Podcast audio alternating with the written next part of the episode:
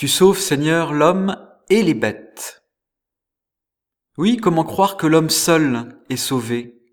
Dieu a tout créé, même le moustique.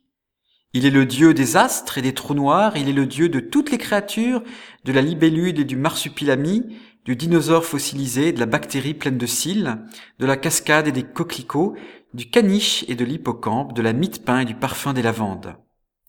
Ce qu'il a créé, il veut le sauver. Dieu sauve l'homme et les bêtes.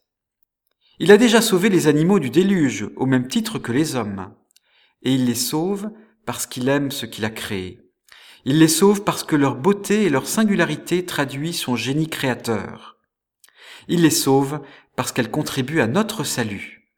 Oui, les bêtes élargissent parfois notre cœur. La preuve, notre voisine, cette vieille chipie, qui ne nous adresse jamais la parole, eh bien, elle se laisse attendrir par Tarzan, notre chiot labrador.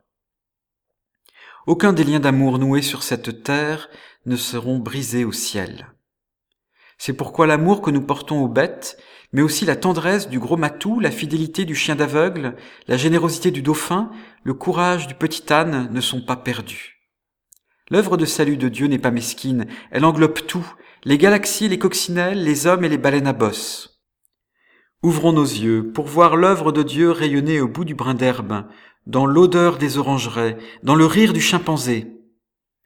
Que chaque montagne enneigée, que chaque sauterelle guillerette, que chaque vache philosophe chante avec nous la gloire de Dieu.